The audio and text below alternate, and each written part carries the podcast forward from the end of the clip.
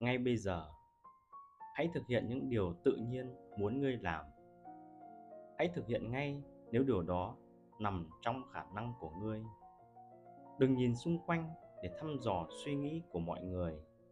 Đừng chờ đợi sự hoàn hảo như quan điểm trong cuốn cộng hòa của plato.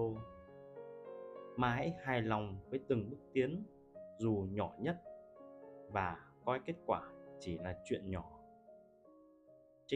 suy tưởng của marcus aurelius.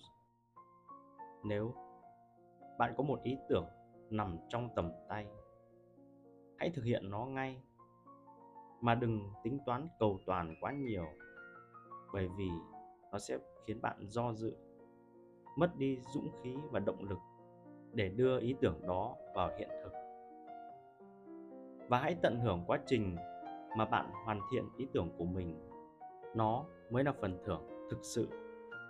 Kết quả chỉ là phần thưởng sau cùng mà bạn muốn có.